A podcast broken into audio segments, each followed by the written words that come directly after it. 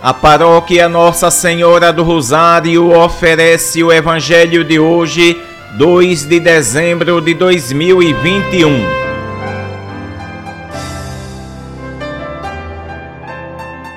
Proclamação do Evangelho de Nosso Senhor Jesus Cristo, segundo São Mateus, capítulo 7, versículos 21 e do 24 ao 27.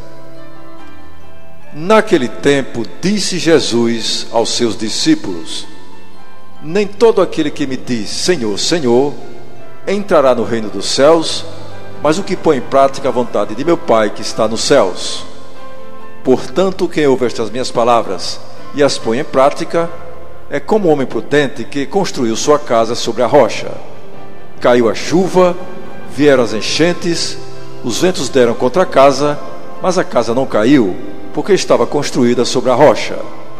Por outro lado, quem ouve essas minhas palavras e não as põe em prática, é como um homem sem juízo que construiu sua casa sobre areia. Caiu a chuva, vieram as enchentes, os ventos sopraram e deram contra a casa, e a casa caiu, e sua ruína foi completa. Palavra da salvação.